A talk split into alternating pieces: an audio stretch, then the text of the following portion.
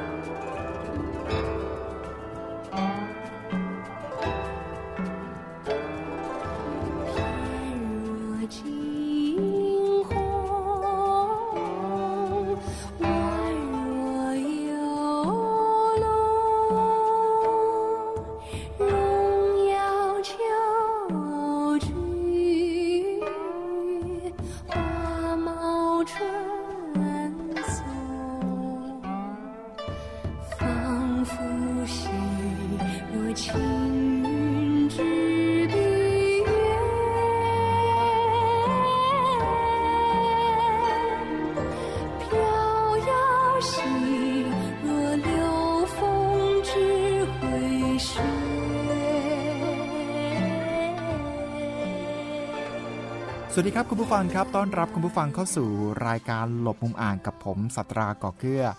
พบกันเป็นประจำครับกับที่นี่วิทยุไทย PBS ออนไลน์ วิทยุข่าวสารสาระ เพื่อสาธารณะและสังคมครับ วันนี้เราจะได้มีโอกาสพูดคุยกับผู้ที่อยู่เบื้องหลัง งานวรรณกรรมจากประเทศจีน ซึ่งทำให้เรานั้นหลงไหลกับงานเขียนของนักเขียนจากจีนแผ่นดินใหญ่ หลาย ๆ ผลงานทีเดียวนะครับ ที่ผ่านสายตาเรา จากสำนักพิมพ์สถาพรบุ๊กครับ ซึ่งวันนี้เราจะได้มีโอกาสพูดคุยกับกว่าจะมาเป็น หนังสืองานแปลแต่ละเล่ม โดยคุณวสันต์พร้อมมิตรญาติหรือว่าคุณอันช่วงเวลานี้เราไปฟังการพูดคุยระหว่างผมกับคุณวสันต์กันดีกว่าครับ ตอนนี้แขกรับเชิญของเราอยู่ในสายพร้อมแล้วนะครับ คุณวสันต์พร้อมมิตรญาติหรือว่าคุณอันสวัสดีครับ สวัสดีครับ ปัจจุบันตำแหน่งที่คุณวสันต์รับผิดชอบอยู่ในสถาพรบุ๊กนี่คืออะไรครับ คือผู้ตำแหน่งผู้ช่วยบรรณาธิการบริหารสายงานสารคดีและนวนิยายครับ ผมจะดูหนังสือสารคดีด้วยนะฮะแล้วก็นิยายเนี่ยจะเป็นในหัวของสำนักพิมพ์พินเซตซึ่งเป็นนิยายจีนซะส่วนใหญ่ครับ ครับ ก็ถือว่าทำทำค่อนข้างสองสามหน้าที่เลยทีเดียว ในสถาพรบุ๊กใช่ครับผมครับ ตรงไหนเป็นอะไรที่เป็นชัดเจนที่สุดหรือว่าลงลึกที่สุดเราต้องดูแลมากที่สุดนะครับ ก็จะเป็นเป็นสำนักพิมพ์พินเซตครับอืมครับ ก็จะเป็นนิยายจีน ทั้งนิยายเขียนแล้วก็นิยายแปลครับผมครับ นิยายจีนในบ้านเรา ถ้าเกิดในมุมมองของคุณอ่านเองเนี่ยคิดว่าในบ้านเราเนี่ยตลาดตรงนี้กว้างแค่ไหนครับ ตอนนี้ทางนักอ่านหันมาอ่านนิยายจีนค่อนข้างเยอะครับ เยอะสัดส่วนนี้อาจจะจะใกล้เคียงกับนิยายไทยแล้วฮะเพราะว่าสังเกตให้ดีในตอนเนี้ย มีสำนักพิมพ์ดัง ๆ หลายสำนักพิมพ์เนี่ยหันมาทำนิยายจีน ทั้งนิยายเขียนแล้วก็นิยายแปลค่อนข้างจะเยอะ แล้วก็มีหนังสือนิยายจีนออกมา เยอะมากในตลาดตอนนี้ครับ ครับสาเหตุครับผมหลักๆทำไมคนไทยตอนนี้ หันกลับมา ต้องบอกว่าหวนกลับมาเพราะว่าสมัยก่อนเนี่ยคนไทยก็นิยมเหมือนกัน แต่ว่าตอนนี้หวนกลับมาแรงมากๆ เพราะว่าอะไรครับ เท่าที่เพราะว่านิยายไทยตอนนี้มันเหมือนคล้ายๆเป็นสูตรสำเร็จนะฮะครับฮะ คือทำให้คนอ่านเนี่ยค่อนข้างอาจจะจะแบบเบื่อเบื่อพอดพอดนิยายไทยที่มันจะซ้ำๆเดิมๆแล้วอย่างเงี้ยฮะก็เลยจะไปหันไปอ่านนิยายจีน ซึ่งนิยายจีนเนี่ยพอดอาจจะไม่เหมือนนิยายไทย แต่ว่าถามว่ามันหลากหลายไหมผมว่าพอดนิยายจีนมันก็ไม่หลากหลายฮะมันเหมือนต้นสูตรสาเร็จเหมือนกันนะครับคล้าย ๆ เหมือนกัน แต่ว่าคนไทยที่อาจจะอ่านงานที่เป็นพอดเรื่องแบบไทย อาจจะรู้สึกแบบ โอ้ไม่ไหวละ รู้สึกว่าจำเจก็เลยหาอย่างอื่นอ่าน แล้วก็น่าจะเป็นวัฒนธรรมที่ละไม้คล้ายเราเหมือนกันใช่ครับใช่ครับเพราะว่าเดี๋ยวนิยายไทยก็จะเป็นนางเอกจะเป็นทุกเป็นฝ่ายจะทำจะเหมือนกับดาวพระศุกร์อย่างเงี้ยครับ อ่าเขาจะเลยอย่างนั้นก็คืออย่างนางเอกจะเป็นฝ่ายที่ถูกกระทำหรือไม่ก็คือแบบนางเอกต้องจนพระเอกต้องรวยอะไรตรงนี้คือนางเอกต้องยอมพระเอกอะไรอย่างเงี้ยครับ มันจะทำให้รู้สึกนักอ่านรุ่นใหม่อะฮะจะไม่ค่อยชอบ เพราะว่าเด็กรุ่นใหม่จะเป็นอะไรที่ทันสมัยกว่า แต่ว่าอย่างพอดอย่างนั้นน่ะ คือจะเป็นนักอ่านรุ่นเก่าอะครับ คือจะค่อนข้างชอบอ่านอย่างนั้นนะฮะครับทำให้รู้สึกว่า นิยายจีนกลับมามาได้รับความนิยมขึ้นนะครับ นี่อาจจะเป็นสาเหตุหนึ่งนะครับ ครับ กระแสที่ครับผมกลับมาแรงคิดว่าอ๋อช่วงความแรงคือกี่ปีมาแล้วครับ หรือว่านับกันเป็นเดือน นิยายจีนเหรอครับ ครับที่กลับมารุ่งน่ารุ่งเรืองอีกครั้งที่ว่าน่า คือจริง ๆ มันมีมาตั้งนานแล้วนะครับครับที่ที่ที่มีสำนักพิมพ์ที่เขาแปลอยู่อะฮะครับแต่ว่าที่ผมว่าบูมจริง ๆ เนี่ยมันจะช่วงประมาณปีหนึ่งอะครับครับได้อะฮะอืมครับผมแล้วก็ต้องบอกว่าความแรงที่ผนวกกับหนังสือแปล ก็สอดคล้องกับละครหรือว่าภาพยนตร์ที่ถูกเอางานต่างๆเหล่านั้นมาสร้าง ใช่ครับผมครับ ซึ่งเดี๋ยวนี้ก็มีออน YouTube กันด้วยไม่ต้องรอช่องกระแสหลักในการฉาใช่ยใช่ใช่เพราะว่าตอนเนี้ยมันจะมี อันนี้จะเอ่ยชื่อ เอ่ยชื่อได้ได้ใช่หมครับ มันจะมีซีรีส์ชื่อ Go Princess Go อะฮะครับซึ่งตอนนี้ฉายอยู่ที่เมืองจีน แต่ไทยยังไม่มีอืมแต่มีนัดจะมีคือคนไทยเนี่ยแหละเอามาแปลซับอืมให้แพร่หลายอยู่ใน YouTube อะฮะ สามารถเข้าเข้าไปดูได้อะฮะ นี่ทำให้เห็นว่ากระแสคนที่นิยมซีรีส์จีน มีค่อนข้างค่อนข้างจะเยอะอยู่อะฮะอืมครับ แล้วก็เรื่องเนี้ยเป็นเรื่องที่โด่งดังมากที่จีน แล้วก็ดังที่ไทยทั้งทั้งๆที่มันยังเขาไม่ได้เข้ามาฉายในเมืองไทยอะครับ ครับ ดังก่อนเลย เรียกว่าดังพร้อม ๆ กับที่จีนแผ่นดินใหญ่ ใช่ครับผมอ่าครับฮะครับถ้าเกิดถามในเรื่องของคุณค่านะครับ เพราะว่าทุกสิ่งทุกอย่างทุกงาน มันก็จะมีคุณค่าในตัวของมันเอง ถ้าเกิดจะถามในมุมมองนะครับ ส่วนตัวของคุณวสันต์เองกับมุมมองครับของนิยายแปลจากจีนเนะครับ คุณค่าของเขาอยู่ที่ไหนอะครับอืมคือคือในมุมมองของผมอะผมว่าครับ ทั้งของนิยายไทยหรือของนิยายจีนเนี่ยมันมีคุณค่าในตัวเองอยู่แล้ว เพราะว่าอย่างตัวนักเขียนที่เขาคิดพล็อดขึ้นมาเนี่ย ซึ่งซึ่งมันอาจจะไม่โดนใจนักอ่านหลายๆคนนะฮะแต่ที่มันเป็นเหมือนกับว่าเป็นเขาเรียกว่าอะไรดีเป็นสิ่งที่ที่นักเขียนเขาสร้างขึ้นมาฮะครับมันอาจจะของนักเขียนท่านเนี้ยเขาอาจจะถนัดแนวนี้ของนักเขียนท่านเนี้ยเขาอาจจะถนัดแนวนี้ แต่อย่างของนักนักของจีนเนี่ย คุณค่า เหมือนจะปลูกมันฝังพูดยากในเรื่องของคุณธรรมอย่างนั้นหรือเปล่าครับ ที่เน้นหนัก คือทำดีได้ดีทำชั่วได้ชั่วลักษณะประมาณนั้น อันนี้มันเป็นมันเป็นพล็อดหลักอะครับ อยู่แล้วคือเราจะต้องใช่เราเราจะต้องคืออย่างนักนักนักเขียนจะต้องใส่เข้าไปด้วยครับก็คือเรื่องทำดีได้ดีทำชั่วได้ชั่วนะครับ ก็คือมันเป็นมันเป็นเหมือน การกระทำของตัวตัวละครตัวนั้นๆนะคะว่าเขาทำอย่างเงี้ย ผลที่ได้เขาก็จะเป็นอย่างเงี้ยครับมันมันมันจะมีสอดแทรกอยู่ในนั้นอยู่แล้วอะฮะครับครับ แล้วเป็นไปได้ไหมครับว่าเราจะได้เรื่องของคุณค่าในแง่ของวัฒนธรรม หรือประวัติศาสตร์ จากนิยายแปลอย่างเงี้ยครับ ใช่ได้ครับของจีนนี่จะได้เลยนะฮะเพราะว่าอันเนี้ยตอนเนี้ยพอดพอดจีนเนี่ย มันก็จะมีอย่างพอดเรียกพอดซินเดอเรลล่าหรือหรือหรือคนไทยเรียกพอดดาวพระศุกร์นะคือนางเอกต้องโดนขกสับอย่างเงี้ยครับครับมันก็จะมีอยู่ในนิยายจีนบางเล่ม ซึ่งตอนนี้นิยายพล็อดพล็อดที่โดดเด่นเลยเนี่ยก็คือพล็อดย้อนสมัยกลับไปอะครับ คืออย่างว่านางเอกเนี่ยเป็นคนปัจจุบันแล้วก็ประสบอุบัติเหตุ หรือว่าตายไปเกิดใหม่ไปเข้าร่างของคนที่อยู่ในยุคในยุคโบราณนะฮะซึ่งในยุคโบราณเนี่ยนิยายบางเล่มเขาก็จะบอกว่าเป็นยุคไหนราชวงศ์หมิงต้าชิง ซึ่งพวกนี้เขาก็จะสอดแทรกประวัติศาสตร์ของยุคนั้นๆเข้าไป ทั้งเรื่องอาหารการกิน ทั้งเรื่องการแต่งตัวทั้งเรื่องการทำผมอะไรพวกนี้ฮะเพราะว่าแต่ละยุคเนี่ยการแต่งตัวจะต่างกัน ผมก็จะไว้ต่างกันนะครับ แล้วก็จะมีพระจันทร์หลักก็คืออย่างนางเอกเนี่ย ไปอยู่ในในวิญญาณของนางสนม หรือไปเป็นนางสนม ตัวเนี้ยเขาก็จะบอกว่าสนมเนี่ยจะมีกี่ขั้นนะครับ อ่า ขั้นมีกี่ขั้นแล้วถึงจะพัฒนาไปเป็นฮองเฮาได้หรือไปเป็นไทเฮาอะไรพวกเนี้ยฮะซึ่งในนิยายจีนพวกเนี้ยก็จะสอดแทรกไว้นะครับ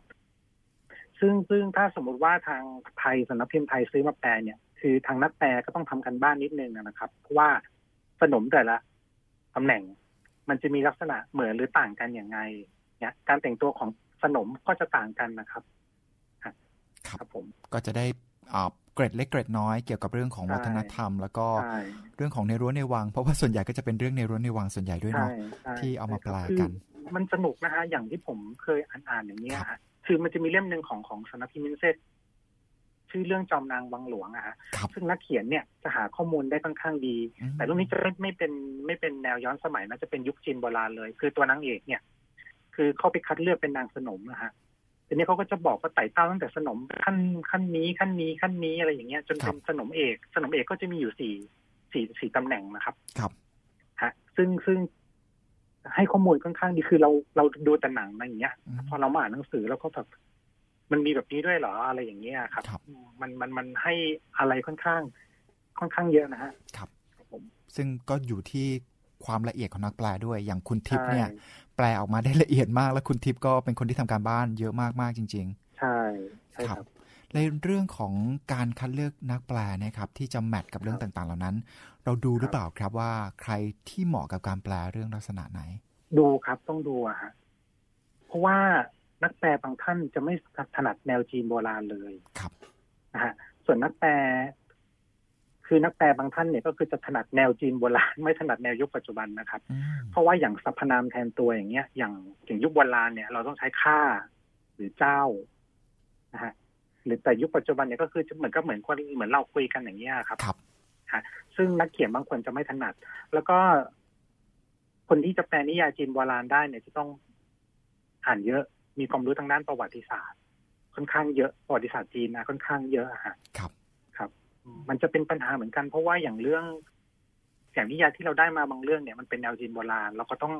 หานักเขียนที่ถนัดแนวจีนโบราณจริง ๆ นะครับ ซึ่งนักเขียนอย่างบางที่เด็กจบใหม่ ประสบการณ์ในการแปลค่อนข้างน้อยอย่างเงี้ยฮะคือจะแปลแนวแนวจีนโบราณนี่เรียกว่าแปลแปลได้ออกมาได้ไม่ดีเลยอะครับ ครับ ครับผมอืม เราเราจะใช้อะไรเป็นเป็นตัวหลักนะครับ คือผลงานเก่าๆของเขาการตอบรับหรือว่าการกรองจากกองบรรณาธิการเองคืออย่างนักเขียนนักแปลดัง ๆ อย่างเงี้ยฮะซึ่งแปลงานออกมาแล้วหลายเล่มเนี่ย คือตัวเนี้ยเราเราเราเห็นฝีมือเขาอยู่แล้วนะครับ ส่วนถ้านักแปลใหม่ ๆ เนี่ย คือทางเราก็จะส่งตัวอย่าง ตัวอย่างงานไปให้เขาลองแปลมาดูอะครับ ทีนี้เราก็เริ่มดูพอเขาแปลเสร็จมาแล้วเนี่ย ก็คือทางทางในกองบรรณาธิการเนี่ยก็คือจะมาช่วยกันอ่านนะฮะว่า ว่าแปลยังไง เพราะว่าอย่างล่าสุดที่เจอเนี่ยคือเหมือนลักษณะแปลแปลคำต่อคำเลยอย่างอ๋อเงี้ยฮะครับอ่าซึ่งตรงเนี้ยมันจะไม่เขาเรียกว่ามันไม่มีวรรณศิลป์นะครับอืมซึ่งซึ่งถ้าทางกองบกเอามาทำเนี่ย มันเรียกได้ว่าเหมือนกับเราต้องเอามาเรียบเรียงใหม่เลยครับอย่างเนี่ยฮะครับ ไม่ต่างอะไรจากการเขียนขึ้นมาใหม่แปลมาใหม่ใช่อีกรอบหนึ่งใช่ใช่อืมอย่างนั้นนะคือเขาเรียกแปลจริง ๆ เลยอะคแปลรับแบบไม่มีวรรณแต่ศิว่าลป์ทางกองบกต้องมาเรียบเรียงนะฮะ แต่ว่าอย่างนักแปลที่มีฝีมือเนี่ยก็คือเขาจะเรียบเรียงแปลแล้วก็เรียบเรียงประโยคอะไรพวกเนี้ยมาให้เราฮะคือสำนวนเขาค่อนข้างจะเป๊ะเราทางกองบกเนี่ยแทบจะไม่ต้องทำอะไรเลยอะแค่ตรวจคำถูกคำผิดตรวจวรรคตอนอย่างนั้น แล้วแต่จะมีการรีเช็คข้อมูลนิดๆหน่อยๆแค่นั้นเองอะครับ ครับถามถึง กระบวนการนิดหนึ่งครับ เพราะว่าผมเองได้มีโอกาสพูดคุยกับนักแปลหลายท่าน บอกว่าการทำงานเนี่ยจะต้องหนึ่งเลยมีระเบียบวินัย ต้องแบ่งเวลาให้ชัดเจน เพราะว่างานแปลแต่ละเล่มเนี่ยบางทีก็ต้องใช้เวลาที่จำกัด เพราะว่าต้องมีการนำเสนอให้ทันต่อเวลาที่สำนักพิมพ์กำหนดไว้ เพราะฉะนั้นเรื่องของวินัยสำคัญมาก แล้วก็ต้องทำครับงานหนักมากๆ ในส่วนของผู้อยู่เบื้องหลังครับ ที่จะต้องมีการนำกลับมาอ่านอีกครั้งก่อนที่จะพิมพ์ หรือว่าแม้แต่ process ในเรื่องของการเลือกเรื่องตั้งแต่เริ่มต้นเลยครับ ว่ากระบวนการกว่าจะมาเป็นหนังสือ แปลนวนิยายจีนดีๆหนึ่งเล่มเนี่ยครับ มันเริ่มต้นจากยังไงอะครับ คืออย่างทางทางของสถาพรนะฮะครับจะมีกองบรรณาธิการคัดสรรต้นฉบับนะครับอืมก็จะเข้าไปดูตามเว็บไซต์ต่างๆนะฮะคือของจีนนะฮะเขาจะมีจัดอันดับว่าหนังสือนี้นิยายตอนเนี้ย เรื่องไหนกระแสดีนะเรื่องไหนเป็นที่ที่ได้รับการสนใจนะครับคือเป็นเนี่ยเราก็จะเข้า ยอดขายอย่างนั้นเลยครับ หรือว่ายอดยอดเข้าชมหรือว่ายังไงครับ ที่ดูกันเรียกเข้าชมครับอ๋อครับ คือคืออย่างจะมีจะมีคนเข้าไปอ่านอย่างนี้ยฮะแล้วก็เขาจะมารีวิวว่าหนังสืออมเรื่องเนี้ยสนุก แต่เขาจะรีวิวเป็นภาษาอังกฤษนะครับ ครับ สนุกไม่สนุกอะไรพวกเนี้ยเราก็จะเข้าไปดูตรงเนี้ยแล้วก็คือเราอ่านตรงที่เขารีวิว ตัวส่วนในตัวตัวเล่มเนี่ยเขาก็จะสรุปเนื้อหา มาให้เราย่อๆอะฮะเราก็จะมาดูตรงเนี้ย ทีนี้เราก็จะมาดูว่าตรงเนี้ย เป็นเป็นกระแส อยู่ในกระแสที่ที่นักอ่านไทยชอบหรือเปล่าเนี้ย ถ้าชอบตรงเนี้ยเราก็จะซื้อลิขสิทธิ์มาแปลครับอืมครับ ทีนี้สมมติว่าหนังสือเราทางสถาบันก็คือจะเอาเอาหนังสือเล่มเนี้ยมานำเสนอในการในที่ประชุมว่าหนังสือเล่มเนี้ยเนื้อหาเป็นประมาณนี้ แล้วก็ตอนนี้กำลังได้รับความนิยมอยู่ที่ที่จีนที่ไต้หวันนะครับ แล้วก็ในมีนักอ่านไทยเนี่ยสนใจแนวนี้อยู่อย่างเงี้ยนะครับ ถ้าที่ประชุมอนุมัติ ซื้อลิขสิทธิ์เนี้ยทางทางทาง เราก็จะติดต่อซื้อลิขสิทธิ์ไปผ่านเอเจนซี่นะครับผม ซึ่งถ้าลิขสิทธิ์ผ่านผ่านเรียบร้อยแล้วฮะในลิขสิทธิ์เนี่ยเขาจะระบุว่าเราจะต้องแปลให้เสร็จภายในกี่ปี ซึ่งส่วนใหญ่จะประมาณ 18 เดือนนะครับ เมื่อเมื่อสัญญาลิขสิทธิ์ตัวหนังสือตัวอย่างมาแล้วเนี่ยเราก็ต้องประสานงานกับนักเขียนไอ้นักแปลนะครับ ว่าหนังสือเล่มเนี้ยคือขอให้แปลประมาณกี่เดือนกี่เดือนอะไรพวกนี้ครับเพราะว่าเราจะต้องเผื่อเวลาในการ อิดิตต้นฉบับเวลาในการผลิตบวกเข้าไปด้วยอะฮะให้ทันให้ทันภายใน 18 เดือนนะครับ ซึ่งส่วนใหญ่เนี่ย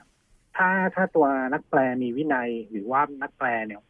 ว่างคือไม่ติดงานแปลเล่มอื่นเนี่ย ส่วนใหญ่ไม่มีปัญหาครับหนังสือจะทันทันตามตามสัญญาลิขสิทธิ์ที่ระบุไว้อะฮะอ๋อครับผมกับต้นฉบับเนี่ยครับเขามีส่วนร่วมหรือเปล่าครับ หรือว่าเราซื้อมาแล้วก็คือเป็นสิทธิ์ขาดของเรา ซื้อมาแล้วครับเป็นสิทธิขาดของเราเลยครับเขาจะไม่มีส่วนร่วม ครับนะฮะแต่ว่าบางบางสำนักพิมพ์เนี่ยเขาจะแค่ขอดูปกครับเราคืออย่างบางทีเราจะอาจจะซื้อซื้อลิขสิทธิ์ปกเข้ามาด้วยอืมถ้าปกเขาสวยนะครับ แต่ว่าบางทีเราก็อาจจะต้องออกแบบใหม่ ทีเนี้ยเขาถ้าเราออกแบบใหม่เนี่ยเขาอาจจะแค่ขอให้เราส่งไฟล์ปกมาให้เขาดูแค่นั้นเองอะว่าหน้าปกที่นิยายที่ซื้อที่ทางไทยซื้อมาแปลหน้าหน้าตาเป็นอย่างนี้นะครับ ครับฮะ หลังผมหลังจากกระบวนการการส่งต้นฉบับงานแปลมาเนี่ยครับ ใช้เวลาในทีมงานของสำนักพิมพ์ นานแค่ไหนครับ แล้วก็คนที่ต้องมาอ่านมาตรวจสอบเนี่ยเยอะแค่ไหนครับ คือระยะเวลานี่ถ้าสมมติว่าแปลแปลจบเลยนะครับ ครบเล่มแล้วเนี่ยครับจริงๆ อยู่ที่ในกระบวนการผลิตนะฮะเดือนหนึ่งก็เสร็จแล้วอะครับอ๋อครับคือขั้นตอนนะก็คืออย่างสมมติว่านักแปลส่งไฟล์งานมามาให้เราอะครับ เราก็จะให้ทางบ.ก.เล่มเนี่ย edit edit edit บนไฟล์อะครับครับ edit ในที่นี้ก็คือตรวจตรวจสำนวน ตรวจคำถูกคำผิด ตรวจวรรคตอนแล้วอาจจะมีการเช็คข้อมูลบ้าง ในกรณีอย่างนักนักแปลอาจจะหรือนักเขียนเองเนี่ยอาจจะแบบผิดพลาดหรือเปล่าอะไรประมาณนี้อะฮะเราก็จะมีการตรวจสอบ recheck กลับไปอีกทีหนึ่งแล้วอาจจะเมื่ออีดิทต้นฉบับเสร็จแล้วเนี่ยเราก็จะส่งให้กับนักแปลไปตรวจสอบว่าทางเนี้ยมันมีจุดตรงนี้ คือทางทางบกอ่านมีข้อสงสัย อาจจะมีการรีเช็คให้นางนักแปลรีเช็คข้อมูลให้พวกนี้นะครับ เมื่อนักแปลตรวจสอบเสร็จแล้วเนี่ยก็จะส่งไฟล์งานกลับมาให้ทางบกบกเล่มนะบกเล่มก็จะมาเช็คไฟล์ว่าจุดที่เราถามไปเนี่ยบกตอบเคลียร์ไหมมีอะไรผิดพลาดหรือเปล่า แล้วก็เมื่อเมื่อเสร็จเรียบร้อยแล้วก็ส่งไปจัดทำ artwork นะครับ แล้วก็เมื่อได้ artwork มาเนี่ย เราก็จะให้ฝ่ายพิสูจน์อักษร มาตรวจสอบ ก็คือตรวจคล้ายๆกันนะก็คือตรวจสำนวนตรวจคำถูกคำผิดตรวจข้อมูลเป็นการ recheck double recheck อีกทีหนึ่งนะครับอืมเมื่อเมื่อเสร็จกระบวนการตรงนี้แล้วนะ ก็คือส่งเข้าโรงพิมพ์ เป็นรูปเล่มออกมานะครับ โดยที่ปกเนี่ยก็จะทำคู่ขนานกันไป ในกรณีที่ปกทางทางไทยเป็นคนออกแบบเองเนี่ย ทางบกเล่ม ซึ่งเป็นคนอ่านทั้งเล่มแล้วเนี่ยก็จะบีบไปว่าหนังสือเล่มเนี้ยเนื้อหามันเกี่ยวกับประมาณนี้ ปกน่าจะเป็นประมาณนี้โดยอาจจะมีการหาตัวอย่างปก ของจีนแนบไปให้ทางทางฝ่ายฝ่ายออกแบบปกดูด้วยครับนะครับครับผมอืมครับนั่นคือกระบวนการจริง ๆ ก็ไม่นานมากหลักใหญ่ใจความก็คืออยู่ที่นักแปลล้วนๆเลย ใช่ใช่คือคือถ้าอยู่ที่กองบกเนี่ย หนังสือเล่มหนึ่งนิยาย เพราะว่าอย่างที่สถาพรเนี่ยหนังสือจะออกทุกเดือนครับนะครับ ก็คือเดือนละเล่มอะฮะถ้าทำได้ในระยะเวลาในการทำเนี่ยหนึ่งเล่มต่อหนึ่งเดือนเนี่ยทำได้สบายเลยอะครับ ครับ จากต้นฉบับของ จากประเทศจีนนะครับ แล้วก็มาเป็นงานแปลของไทย มันมีการแบ่งเป็นเล่มๆเหมือนกับต้นฉบับหรือเปล่าครับ หรือว่าเรามาแบ่งกันเอง ว่าจบในเล่มมีหรือว่าหลายตอนจบหลายเล่มจบ มีมีมีทั้งสองกรณีอะฮะครับก็คืออย่างอย่างถ้าอย่างของจีนเขาจะแบ่ง ตอนนี้ปัญปัญหาที่เจออยู่นะครับ ก็คือ นิยายจีนเนี่ยค่อนข้างจะยาวครับ คือบางทีก็ยังเขียนไม่จบอืมนะแต่ว่า คือมันได้รับความนิยมในในเมืองไทยเนี่ยทางสำนักพิมพ์มาซื้อก็คือซื้อมาแปลแปลเป็นเล่มเล่มเล่มไปอย่างเงี้ยครับ ก็คือต่อรอรอเขาออกมานะฮะครับอันนี้อย่างสมมติเล่มออกมาแค่สิบสี่เล่ม เราเล่มสิบห้าอย่างเงี้ยเราก็จะแปลเป็นออกไปสิบสี่เล่ม แล้วก็มันก็จะมีอีกกรณีหนึ่งก็คือต้นฉบับภาษาจีนเนี่ยคือหนังสือเขาหนามากครับแล้วเราซื้อมาแปลเนี่ยเราก็อาจจะแบ่งออกเป็นเล่มหนึ่งเล่มสองเล่มสามนะฮะก็จะมีมีออกมาเหมือนกันอืมครับ ครับ ปัญหาที่เราเจอเราจะแก้ปัญหายังไงบ้างครับ กับการที่เราแปลแบบโอ้โหเรียลไทม์กับประเทศจีนเลยกับต้นฉบับอย่างเงี้ยครับอืมคือส่วนใหญ่ปัญหาที่มันเกิดมันจะเป็นปัญหายังไงลักษณะไหนครับ คือคนอ่านคอมเมนต์มาหรือว่ายังไงครับ ทนการเรียกร้องไม่ไหวหรือว่ายังไงที่เกิดขึ้น ก็จะมีปัญหาที่เกิดคือคนอ่าน จะคอยสอบถามมาที่สำนักพิมพ์มาว่าเล่มเล่มนี้ออกยังเล่มนี้ออกยังอย่างเงี้ยฮะม คือทางนักว่านก็จะเขียนไม่ทันอย่างเงี้ยครับ มันครับมันมันแก้ปัญหา คือมันแก้ใช้คำว่าแก้ไม่ได้ดีกว่า คือครับเราก็ต้องรออย่างเดียวอะครับ รอทางทาง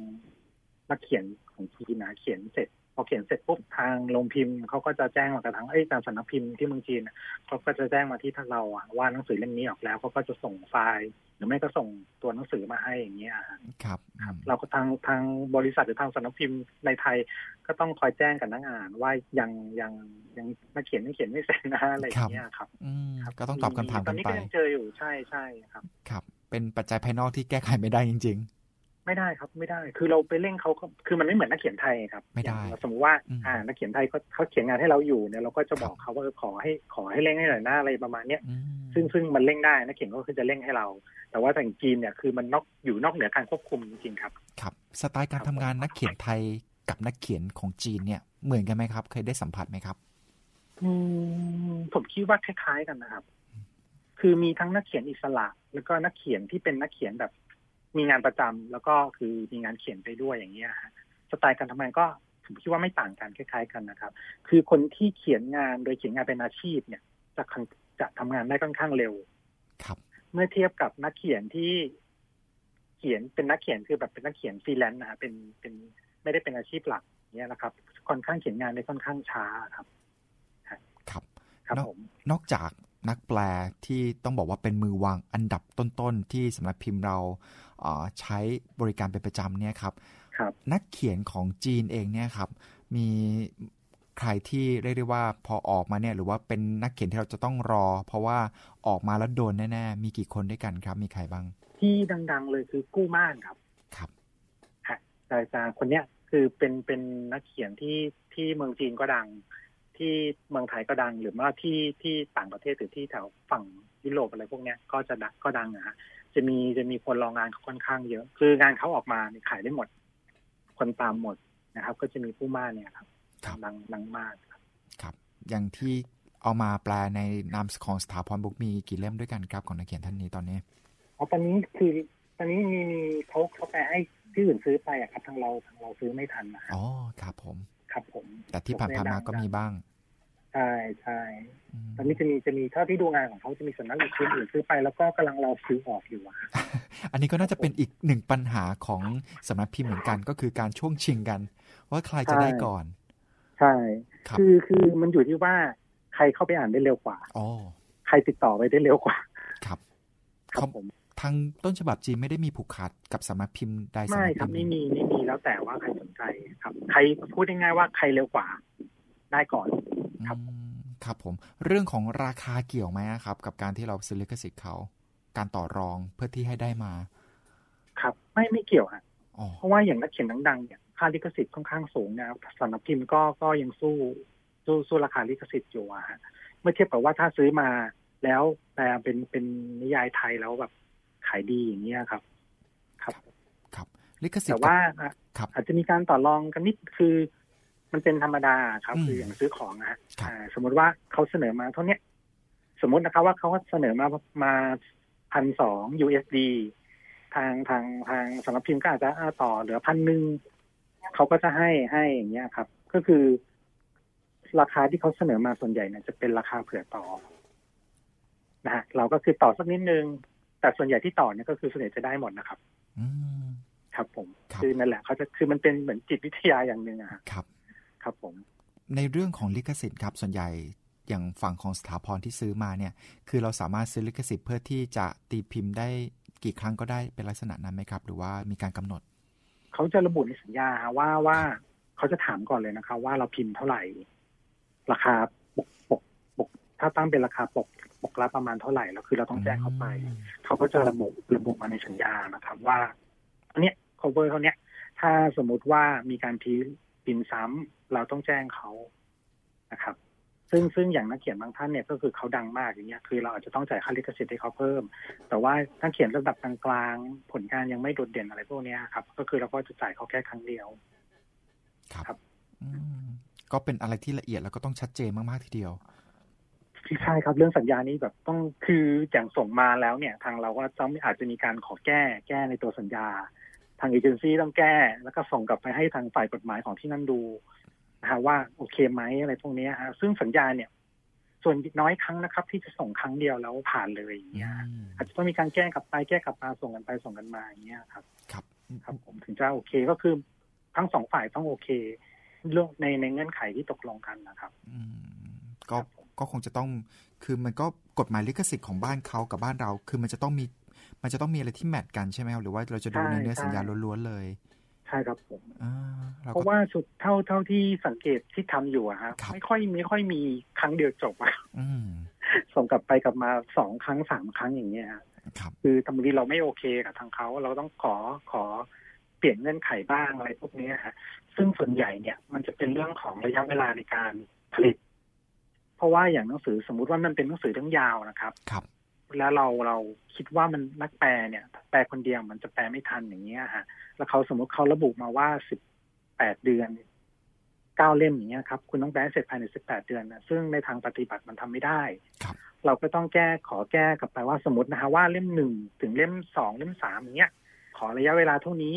เล่มสี่เล่มห้าเล่มหกขอระยะเวลาเท่านี้คือถ้าเราจะต้องทางทางสำนักพิมพ์ จะต้องเผื่อระยะเวลาในการแปลในการผลิตด้วยอะครับอืมเพราะว่าอย่างหนังสือเรื่องหนึ่งเนี่ยบางทีนักแปลแปลท่านเดียวครับ แต่หนังสือเนี่ยเป็นหนังสือเรื่องยาวออกมาแล้วสิบห้าเล่มอย่างเงี้ยฮะครับ ครับถ้าเราซื้อพร้อมกันเลยทั้งสิบห้าเล่มเนี่ย จะมีปัญหาเรื่องระยะเวลาในการแปล ซึ่งซึ่งจะระบุไว้ในสัญญาครับฮะทีนี้ต้องต้องทางสำนักพิมพ์ต้องระวัง เพราะว่าบางทีในสัญญาระบุสิบแปดเดือน มันจะหมดอยู่แล้วหนังสือยังแปลไม่เสร็จเลยอย่างเงี้ยครับ ครับฮะ อย่างที่บอกว่าเล่มยาวแปลคนเดียว ที่ควรจะเป็นมันควรจะเป็นอย่างนั้นไหมครับ นักแปลคนเดียวควรจะแปลเรื่องนั้นๆ ให้จบไปเลย อืมจริงๆควรจะเป็นอย่างนั้น เพราะว่าเขาจะได้รู้ตั้งแต่ต้นจนจบว่าเป็นยังไงครับแต่ว่ามันก็จะมีเหมือนกันนะคะว่าอย่างอย่างนักแปลบางคนแปลไปแล้ว หยุดแปลอย่างเงี้ย ทางสำนักพิมพ์ก็จะต้องหานักแปลใหม่ ซึ่งนักแปลใหม่ก็จะต้องเหมือนกับมาเริ่มใหม่นะคะก็คืออ่านอ่านตั้งแต่แรกเลยอืม ว่าในอเรื่องมันเป็นอย่างนี้ คนนี้เป็นลูกคนนี้อะไรประมาณเนี้ยซึ่งเขาก็จะต้องทราบนะครับ ครับ แล้วเรื่องของภาษามันมันจะต่อกันติดไหมครับ การใช้วรรณศิลป์ต่างไม่ครับๆครับ ตอบชัดเจนคนละตรงไปตรงมาสำนวนเลเลยยอืมใช่คนละสำนวนเลยครับ ดูเหมือนก็เป็นปัญหาใหญ่เหมือนกันถ้าเกิดอยู่ดีใช่ๆมีเหตุสุดวิสัยที่นักแปลท่านเดิมแปลไม่ได้ ใช่ครับครับ คนอ่านก็จะรู้ทันที เราก็จะแจ้งคนอ่านเลยว่าใครแปลบนหน้าปกใช่ชัดครับเจนใช่ครับผมครับ มันแยกมันแยกออกเลยฮะครับสำนวนแม้ว่าแม้กระทั่งสำนวนการเขียนนะอืมมันก็แยกกันออกว่าสำนวนการเขียนสไตล์แบบนี้เป็นของนักเขียนท่านนี้สำนวนการเขียนแบบนี้เป็นของนักเขียนท่านนี้ การแปลก็เหมือนกันครับ การแปลของคนเนี้ยก็จะเป็นสไตล์ของคนนี้อะไรพวกเนี้ยฮะครับ เราคือเราถ้าเราเป็นคนอ่านหรือว่าเป็นแฟนเลยแฟนแบรนด์เนี้ยจะรู้เลยจับได้เลยครับว่าคนแปลคนละคนกันครับ ในฐานะผู้ผลิตครับ มีแบบมาตรการแบบรองรับเอาไว้ไหมครับ ว่า อืม นักแปลคนเนี้ยมีส่วนละไม้คล้ายคนนี้มากที่สุด แล้วก็เอามาแมทกัน ในกรณีที่จะต้องเกิดปัญหาต่าง ๆ เหล่านี้มีไหมครับ มีครับมีอ๋อต้องคือสิ่งแรกเลยอะ ก็คือฝีมือการแปลต้องใกล้เคียงกันนะครับ ครับ ประสบการณ์ในการแปลนี่สำคัญเลยอะอืมสมมติว่าอย่างอย่างนักเขียนดังในนักแปลดังแปลงานเรื่องนี้อยู่แล้วหยุดไปเนี่ยเราจะหานักแปลใหม่อะ คือเราจะไม่ไม่เอานักแปลที่เป็นเด็กจบใหม่นะหรือว่ามีประสบการณ์ในการแปลค่อนข้างน้อยอะครับ เราจะเอานักแปลที่เป็นมีประสบการณ์ในการแปลค่อนข้างเยอะใกล้เคียงกัน เทียบเคียงกันได้อย่างเงี้ยฮะจะไม่ห่างไม่ห่างประสบการณ์ไม่ห่างกันมากอะครับอืมครับครับผมช่วงอายุเกี่ยวไหมครับ ช่วงอายุของเขา เกี่ยวครับ เกี่ยวเหมือนกันอืมใช่ครับครับ คือนักแปลที่มีฝีมือส่วนใหญ่จะเป็นนักแปลที่ที่แปลงานมานาน คือมีอาวุโสหน่อยอะครับครับ กับเด็กบางทีมันมีเด็กเด็กจบใหม่ คือจบภาษาจีนมาอะไรพวกเนี้ยฮะคือเขาแปลได้ฮะ แต่ว่าเขาจะไม่มีวรรณศิลป์วรรณศิลป์ในที่นี้ก็คือการเรียบเรียง เรียบเรียงสำนวนเสียใหม่อย่างเงี้ยครับ ครับผมซึ่งตรงเนี้ยเป็นหัวใจสำคัญแล้วก็เป็นเสน่ห์สำคัญที่จะทำให้นักใช่ผู้อ่านนั้นตามมากน้อยแค่ไหนอยู่ตรงนั้นด้วยใช่ใช่เพราะว่าหนังสือจีนเรื่องบางเรื่องสนุกนะครับ แต่ว่าพอมาแปลเป็นเป็นเป็นนิยายไทยอะไรเนี่ย กลับไม่ประสบความสำเร็จ ครับสำนวนการแปลเนี่ยคือหัวใจหลักเลย ครับ ครับผมงานที่ส่วนตัวคุณวสันต์เคยเห็นเอง งานแปลอย่างจอมนางแห่งวังหลวง กับการทำเป็นละครที่ on air นะครับ ครับ มันมันมีความต่างกันเยอะไหมครับ เท่าที่คุณวสันต์ได้สังเกต ไม่ต่างเลยครับ ไม่ต่างเลย คือคือเคยดูละครพวกนางสนมอะไรพวกนี้อยู่เหมือนกันนะฮะครับ แล้วก็คือพอไปทางนิยายอะก็คือ ใกล้เคียงกันมาก แล้วก็แต่มันจะต่างอยู่ที่ความเข้มข้นนะครับ คือต่างอยู่ที่ความดำเนินเรื่อง แต่ว่าพล็อตจำ plot plot หนังกับพล็อตละครเนี่ยจะไม่หนีกันก็คือการเรื่องการชิงดีชิงเด่นของนางสนมครับการเอาตัวเองเข้าไปไปให้ฮ่องเต้เห็นอืมเพื่อที่ว่าตัวเองจะได้แบบจะเป็นที่ปลดปรานของฮ่องเต้อะฮะก็คือคือตรงเนี้ยจะเป็นพล็อตหลักๆ แต่ว่ามันจะต่างกันที่รายละเอียดว่าวิธีการคุณนางสนมคนเนี้ยจะทำยังไง แล้วก็จะกีดกันนางสนมคนนี้ยังไงอะไรพวกเนี้ยฮะมันจะต่างกันที่รายละเอียดปลีกย่อยนะครับ แต่ว่าเรื่องพล็อตหลักก็คือพล็อตในหนังกับพล็อตในนิยายเนี่ย จะจะไม่ทิ้งกันไม่ต่างกันมากครับ ครับ ครับผม กับการที่เราแปลออกมาเป็นหลายเล่มหลายเล่มจบเนี่ยนะครับ จากความครับยาวของนิยายจีนแล้วเอามาซอยออกมา คนไทยเนี่ยครับ ส่วนใหญ่ตลาดเขานิยมอ่านเล่มหนาๆทีเดียวไม่กี่เล่มจบกับเล่มที่ไม่หนามากแต่หลายเล่มจบ ตลาดตรงนี้ ตรงไหนตอบรับมากกว่ากันนะครับ จริง ๆ มันอยู่ที่ที่ความสนุกของเนื้อเรื่องนะครับ อืมปัจจัยสำคืคัญอเลยคือถึงจะเป็นหลายเล่มจบนะครับ แต่ว่าเรื่องสนุกนะเขียนเขียนสนุกมากอะไรเงี้ยเขาก็ยังตามกันอยู่ครับนะครับ อย่างละอย่างส่วนเรื่องเล่มหนาๆอะไรพวกเนี้ยฮะก็ก็ยังได้รับความนิยมถ้าเล่มนั้นสนุกนะครับผมครับมันอยู่มันอยู่ที่ความสนุกของเนื้อเรื่องมากกว่าครับ ผมว่านะครับ เพราะว่าอย่างอย่างของสถาพรเมื่อปี 2550 เนี่ย เราออกเรื่องราชาแห่งราชันมีสิบสิบเอ็ดเล่มจบอะฮะนั่นก็ทยอยทยอยออกมาครับ ก็ยังมีนักอ่านตามตามอยู่ เพราะว่าเรื่องนี้ก็ค่อนข้างประสบความสำเร็จมากเลยอะครับ ครับ ครับ ในตลาดที่แข่งขันกันค่อนข้างอะไรสำนักพิมพ์เหมือนกันกับนิยายแนวนี้ครับตัวของสถาพรบุ๊กเองเนี่ยครับ มีการพัฒนา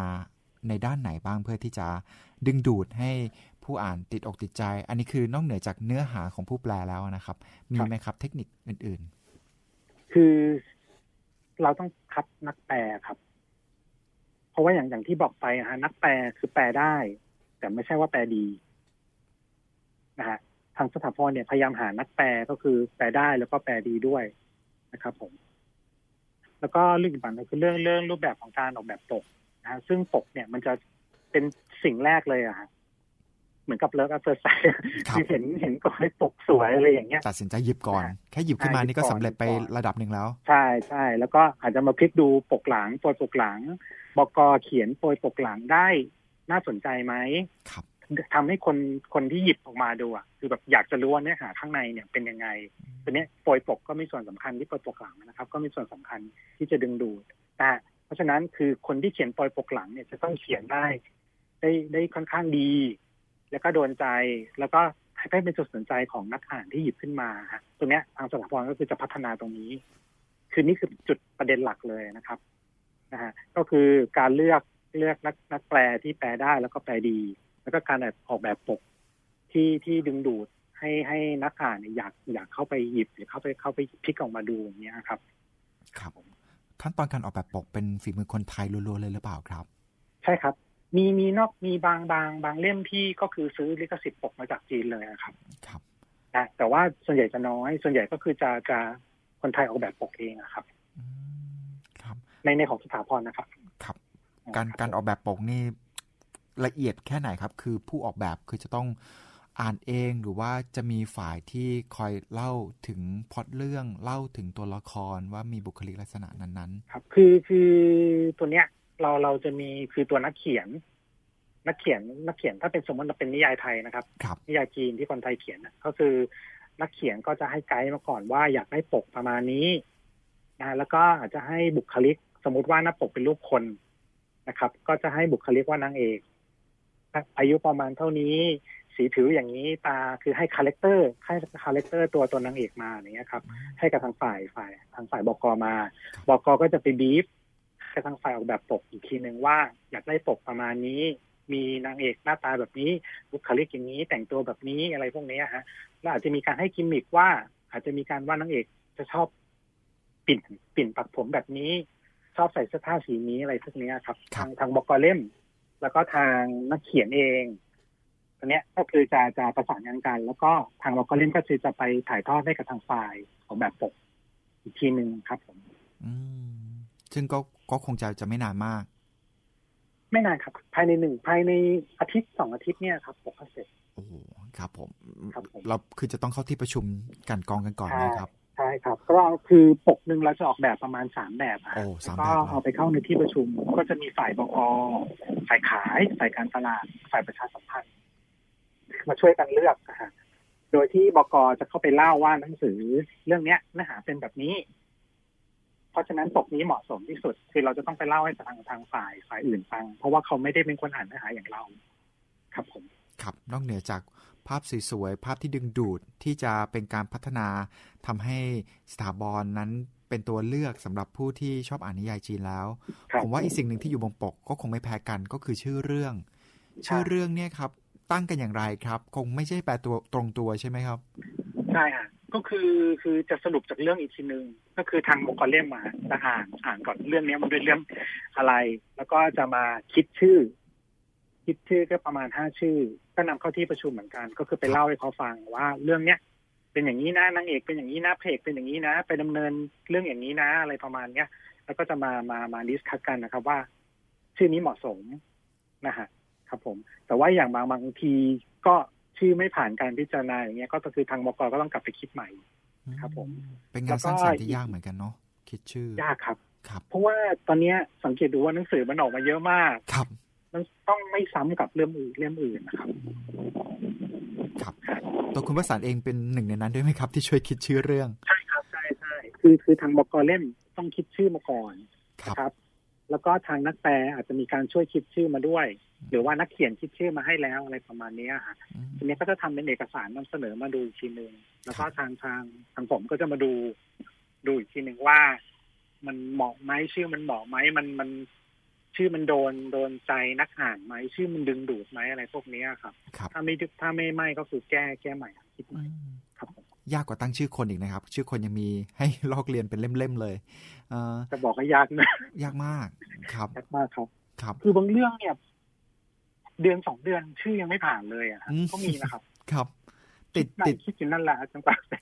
ครับ ครับผมอืมห้าชื่อ แล้วก็มาคัดเลือกกัน แล้วมีมีครับผมมีอะไรที่เราประทับใจมากที่สุดไหมครับ จากการตั้งชื่อเรื่องแล้วเรารู้สึกแบบโหมันใช่แล้วมันโดนแล้วคือเป็นฝีมือของเราเอง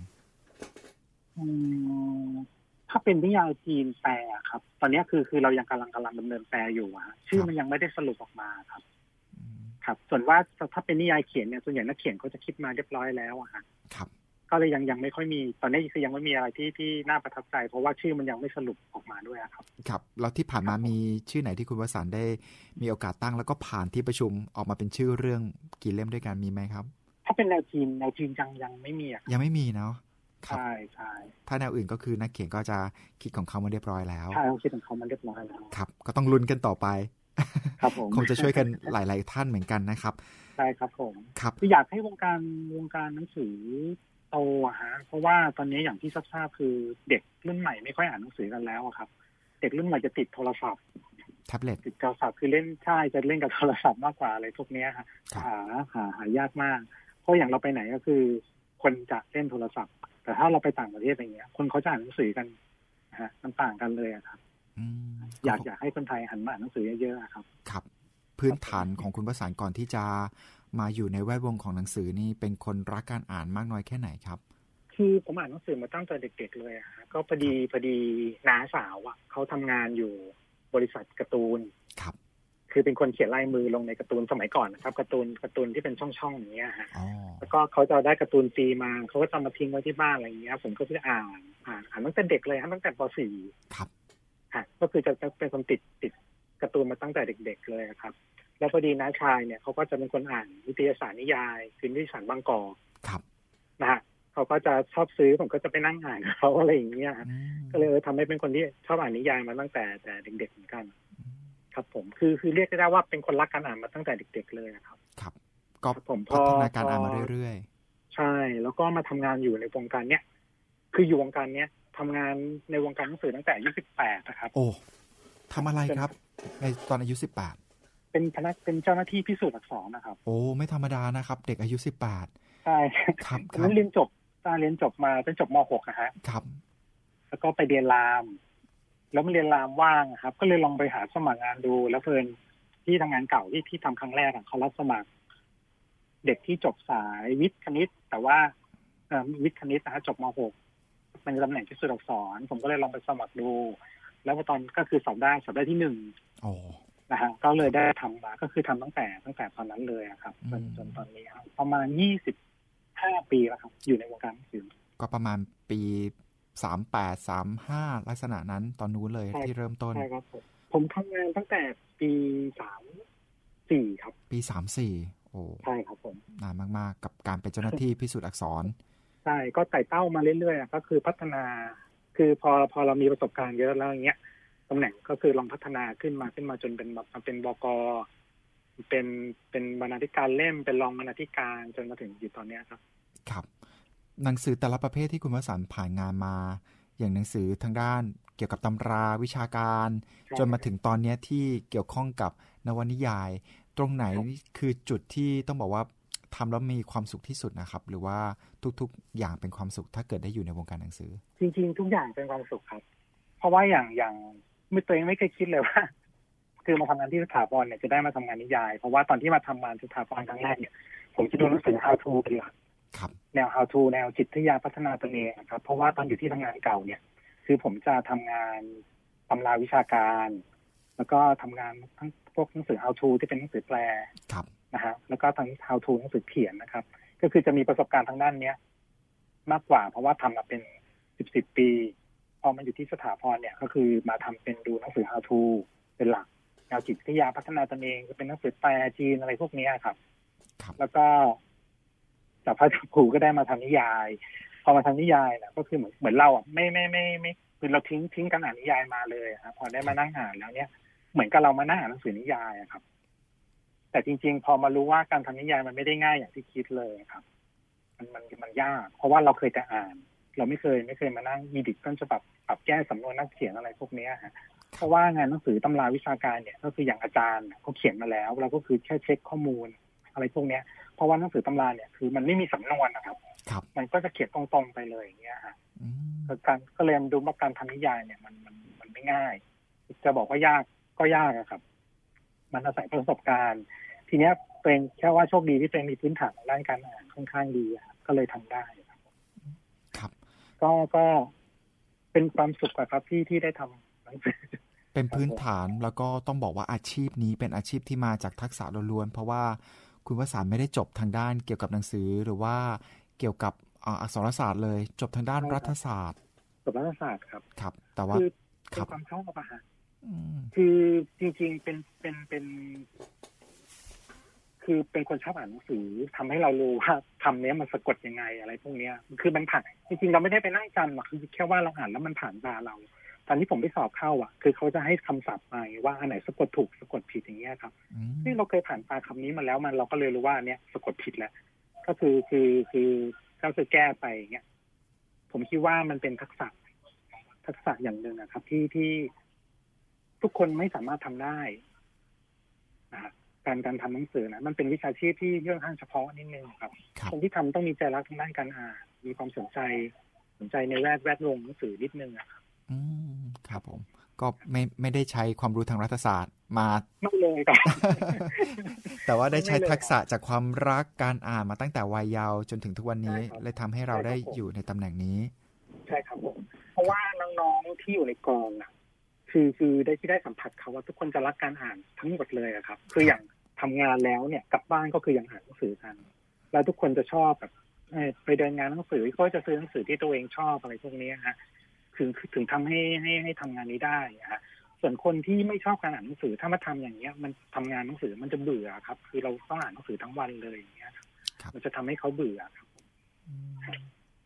ได้เจอในสิ่งที่รักแล้วก็ใช่แล้วก็พัฒนาใช่จนมีวันนี้ครับใช่เพราะว่าคงคงรักจริงๆอะครับไม่งั้นผมคงไม่ทำมา 25 ปีครับครับผมมีคนที่เหมือนกับเป็นหลักที่ทำให้ เราสามารถพัฒนาตัวเองมาได้จนถึงทุกวันนี้ไหมครับ เป็นไอดอลหรือว่าเป็นใครก็ตามแต่ที่อยู่ในวงการหนังสือที่เรามองเขาเป็นแบบอย่างมาตั้งแต่เริ่มต้นทำงานเนี่ยครับจริงๆจะมองน้าตัวเองอะครับ ครับ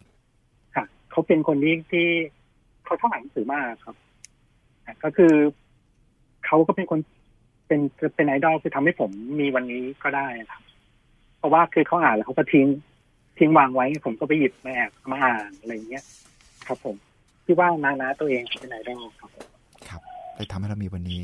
อยากจะให้ฝากไปสักนิดนึงครับ เพราะว่ารายการนี้ก็จะมีน้องๆนะครับ หลาย ๆ ท่านที่ฟังอยู่แล้วก็ต้องการที่จะเป็นนักแปล ต้องการที่จะเป็นนักเขียนหรือแม้แต่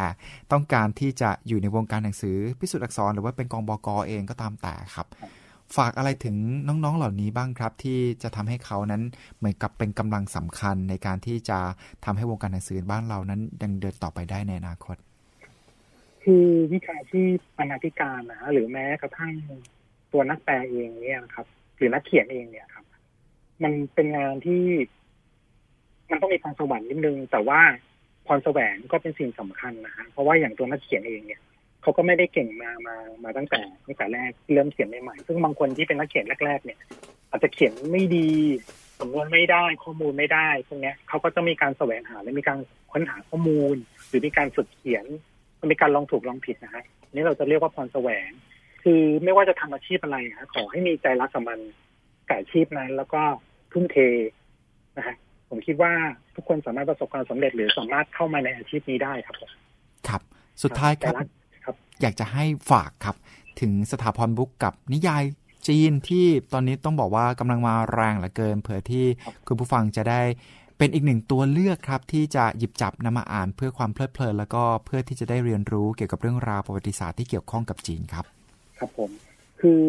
สำหรับปริ๊นเซสนะครับ ในในเครือสถาพรบุ๊คส์เนี่ยซึ่งผมดูแลอยู่อะก็กำลัง เรียกว่ากำลังเริ่มเริ่มที่จะจะทำหนังสือนิยายแปลจีนออกมา นะซึ่งตอนนี้มีมีซื้อลิขสิทธิ์กันแล้วฮะคืออยากให้ช่วยช่วยลองอ่าแล้วก็ติชมได้นะครับว่าสำนวนไม่ดีการแปลไม่ดีแล้วก็ปกอะไรไม่สวยก็คืออยากให้ติชมเข้ามาในในในเพจของสำนักพิมพ์มินเซตนะครับ ได้ครับทางเราจะพยายามทำออกมาให้ดีที่สุดนะฮะแล้วก็อยากทำให้โดนใจ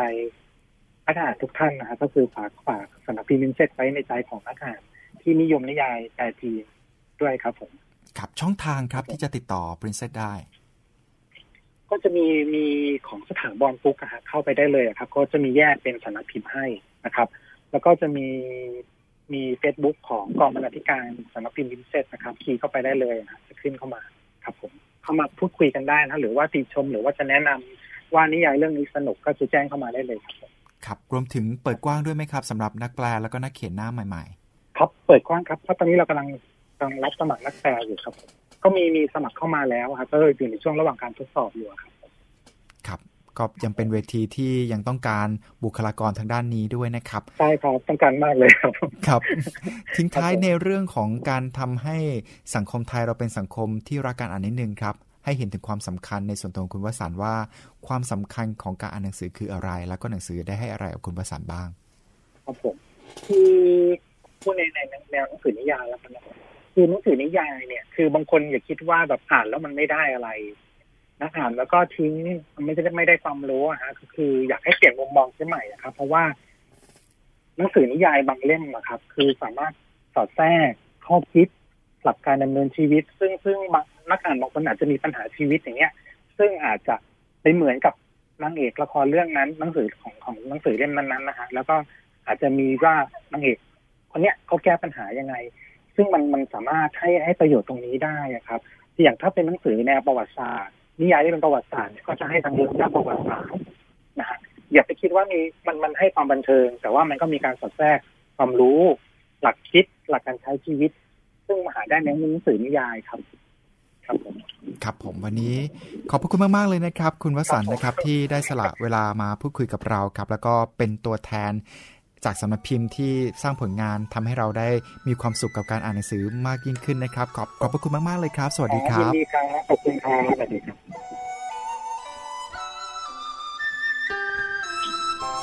นี่คือรายการระมุมอ่านครับกับการที่จะทำให้คุณผู้ฟังนั้นได้รู้จักหนังสือแล้วก็รวมถึงเบื้องหลังครับ กว่าจะมาเป็นหนังสือเล่มโปรดของคุณผู้ฟังนะครับ ซึ่งวันนี้เราก็ได้พูดคุยแล้วก็เรียนรู้กันครับ เบื้องหลังกว่าจะมาเป็นงานแปล นิยายจีน ซึ่งทำให้เรานั้นได้อ่านกันแบบเพลินๆกันแล้วด้วยนะครับ ซึ่งนอกเหนือจากความเพลินเราก็ได้รับความรู้ แล้วก็ได้รับอัธรสในแง่มุมหลากหลายมิติครบรถทีเดียวเลยครับ วันนี้กับรายการหลบมุมอ่านหมดเวลาลงแล้วนะครับ คุณผู้ฟังติดตามรับฟังรายการของเราย้อนหลังกันได้ครับ ผ่านทาง www.thaipbsonline.net